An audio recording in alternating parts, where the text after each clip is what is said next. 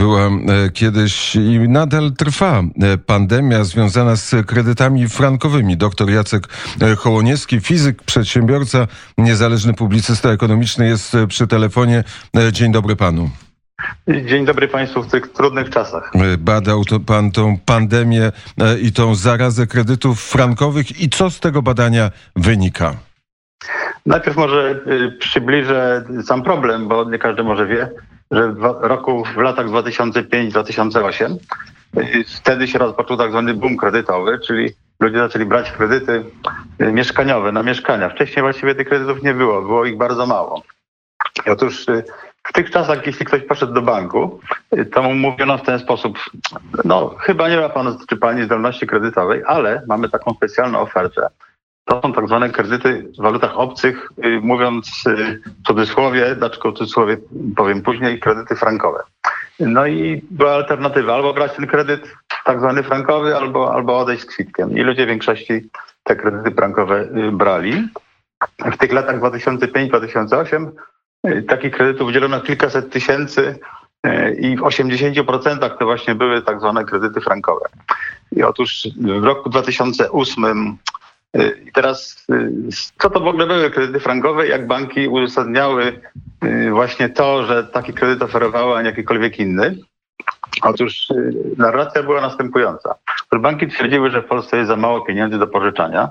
W związku z tym muszą pożyczyć pieniądze za granicą, konkretnie franki szwajcarskie, następnie zamienić je na złotówki i wreszcie te złotówki pożyczyć kredytobiorcy, który chciał sobie kupić mieszkanie i wreszcie w momencie, kiedy ten kredytobiorca zwracał y, kolejną ratę kredytu, to wtedy bank przeliczał, ile, toż, ile tych franków mu tam zostało do spłaty. Jeśli się okazywało, że y, kurs franka rósł, no to wtedy musiał więcej zapłacić.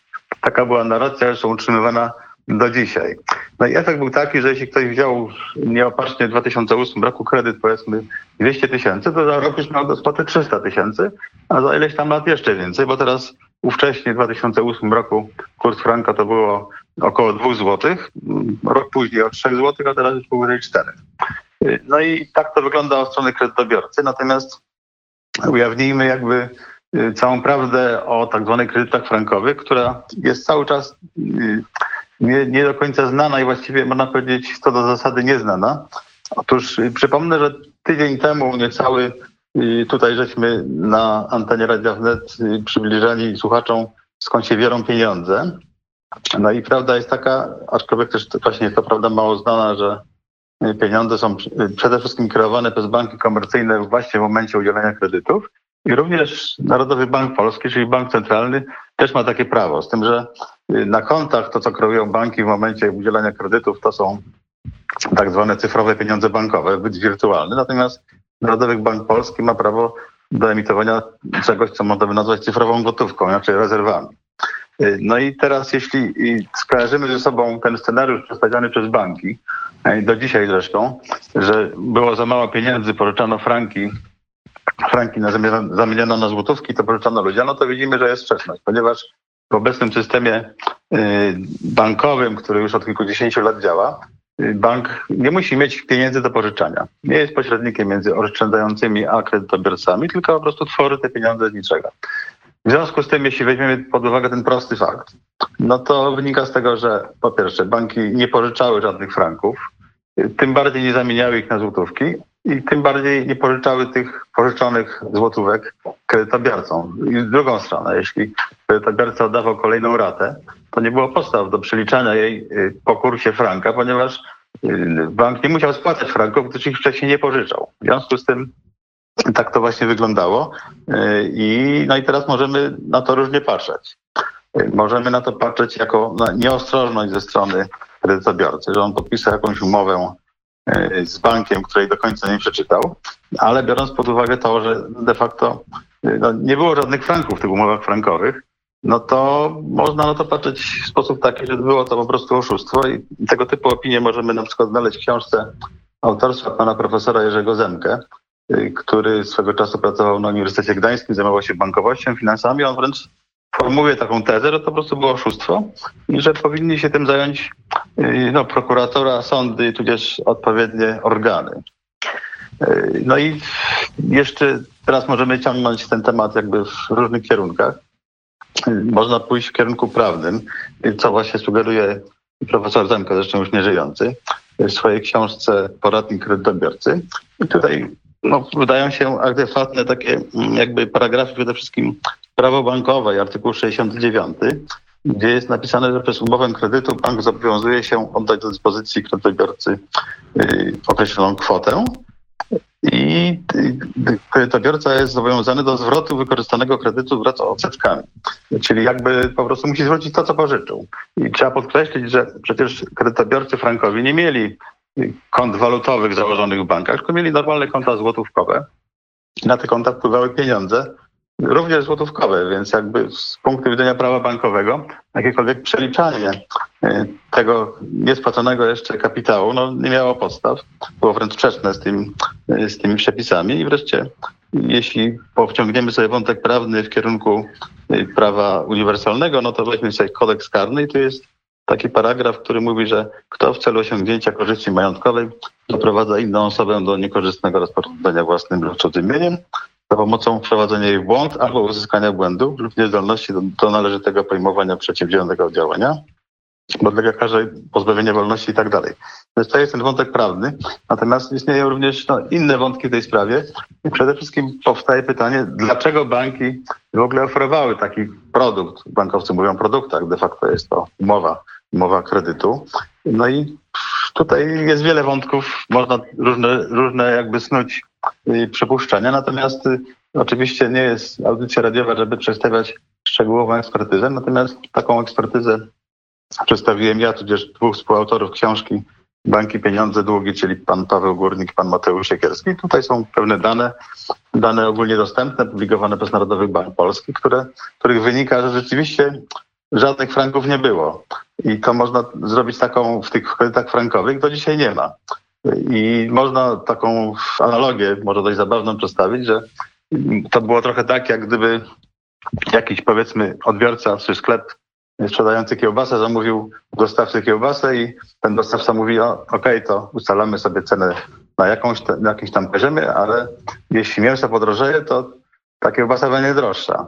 No i tyle tylko, że tej kiełbasie nie było żadnego mięsa. W pytach frankowych nie było żadnych franków i na czym ciągu ich nie ma. I to, co jest obecnie robione, cały czas są to kredyty spłacane, że jeśli na przykład ostatnio z okazji kryzysu kurs franka podskoczył, frank jest droższy, no to wtedy cały czas ci ludzie, którzy spłacają te kredyty, muszą więcej płacić.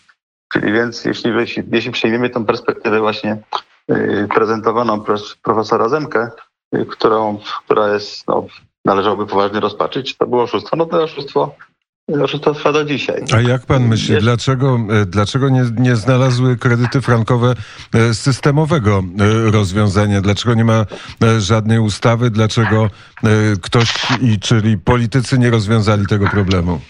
Znaczy mi się wydaje, że po pierwsze cały czas jest bardzo mała świadomość natury tego całego, tej całej sprawy. To znaczy to, co teraz powiedziałem, że nie było w kredytach frankowych żadnych franków, to, to tego świadomość nie jest zbyt duża, więc może sprawa nieświadomości, może, może przedstawiono tą sprawę w ten sposób, że czyni się jakąś przysługę Frankowiczom, że oni byli nieostrożni, a teraz państwo im będzie pomagać. Właściwie dlaczego państwo ma jakiś komuś, kto był nieostrożny, lekkomyślny. Więc przede wszystkim nie istnieje jakby świadomość rzeczywistej sytuacji. No a poza tym, jeśli chodzi o państwo polskie uchwalenie ustaw, no to można powiedzieć, że wiele z nich y, powinno być uchwalonych, a nie. No, przykładowo od razu mi przychodzi na myśl y, ustawa reprywatyzacyjna, której no, cały czas nie ma, która by y, ostatecznie rozwiązała sprawę jakby no, gnębienia lokatorów, wyrzucania ich z mieszkań, w których długo mieszkali i zwracania nieruchomości. Inna sprawa, że jeśli się uchwali prawo, to też nie zawsze ono jest przestrzegane. Choćby weźmy sobie, to też jest dobrą analogią i dobrym tematem w kontekście pandemii. Mamy w Konstytucji zapis że państwo zapewnia każdemu obywatelowi bezpłatną opiekę zdrowotną. Tymczasem ponad milion osób takiego ubezpieczenia nie ma. Więc jakby to jest pytanie nie do mnie, dlaczego ustawodawca tego nie przeprowadził. Natomiast no, domyślam się, że bankowcy byli przeciw. Natomiast no, też ta, ta nieświadomość jakby sytuacji mi się wydaje była bardzo y, istotna. Ja to tak sobie wyobrażam, że tego typu informacje skąd się biorą pieniądze, to wręcz powinny być w szkołach nauczane i I ta audycja, mam nadzieję, też się przyczyni do tego, żeby świadomość społeczna na ten temat wzrosła. Można sobie wyobrazić taką lekcję, na przykład, że pani nauczycielka pyta się, Janku, jakiego rodzaju pieniądze posiadają twoje rodzice na swoich kontach? No to Janek odpowiada, cyfrowe pieniądze bankowe. Bardzo dobrze, szóstka i powiedzmy dalej się pytamy, Dorotka, a kto tworzy te pieniądze? Banki przy udzielaniu kredytów, również szóstka. Czy wreszcie następne pytanie, a Zosiu, a kto kreuje pieniądze jeszcze? Narodowy Bank Polski, czyli Bank Centralny. I teraz, no weźmy sobie, wyrwiemy do odpowiedzi jeszcze jedną, jeszcze jedno dziecko, powiedzmy Marka i jest pada pytanie, jakiego rodzaju pieniądze kreuje NBP? NBP kreuje cyfrową gotówkę, inaczej rezerwy. To jest ta krótka lekcja, którą dzieliłem słuchaczom, ale jest to istotna informacja, podstawowa i prosta. I z tego wynikają różne wnioski. Jednym z tych wniosków zastosowań tej wiedzy to właśnie jest no, rozszyfrowanie kredytów frankowych. A mniej więcej tydzień temu żeśmy rozszyfrowali, skąd się biorą te miliardy złotych na pomoc y, z okazji wirusa. I wtedy e, powiedział pan o tym e, skupie obligacji przez Narodowy Bank Polski 40 e, miliardów, z tego co pamiętam, złotych. I to była informacja z, z agencji Bloomberga, która odgrywa bardzo ważną rolę w, tym, w tej dystrybucji informacji na świecie. No tak, to też, to też właśnie jest trochę dziwna sprawa Y, że Narodowy Bank Polski publikuje tego typu informacje poprzez udostępnianie ich y, zagranicznej agencji. Pan Bloomberg jest miliarderem, prawdopodobnie dorobił się tego majątku y, właśnie na dystrybucji informacji. I jeśli się poszuka tego typu informacji na stronie Narodowego Banku Polskiego, to, to tam tego nie ma. Dopiero trzeba no, sięgnąć do zachodnich agencji. No i to jak, jak z czego to wynika, nie wiem, natomiast jak to można postrzegać, ja to postrzegam źle. E, to e, w takim razie jeszcze raz wróćmy na e, chwilę do szkoły. Czy doktor Jacek obserwował losy rozmaitych procesów frankowiczów z bankami? To po pierwsze, a po drugie, jak wiele osób, czy zna pan statystyki, jak wiele osób straciło swoje mieszkania i swoje domy, bo nie mogły spłacić kredytu? No właśnie to na ten temat krążyły różne informacje. Swego czasu Związek Banków Polskich i, publikował informację, że tych osób, rodzin było niewiele, natomiast y, kilka lat temu Komisja Nadzoru Finansowego aplikowała dane zupełnie inne, z których wynikało, że aż ponad 20 tysięcy osób straciło mieszkania w tym sensie, że nie były w stanie sprawdzać tych podwyższonych rat, czasami wyższych prawie o połowę lub nawet jeszcze więcej. W związku z tym banki wymówiły im umowy kredytowe, ci ludzie musieli sprzedać mieszkanie. Oprócz czego jeszcze niektórzy z nich byli tak nieostrożni, że nie, sami jakby tego nie zrobili, pojawił się komornik, w związku się pojawiły nowe opłaty. Także wiele rodzin znalazło się w tej takiej sytuacji, że pozbyły się mieszkania, jeszcze miały długi. No i to jest skala, skala no, kilkadziesiąt tysięcy osób.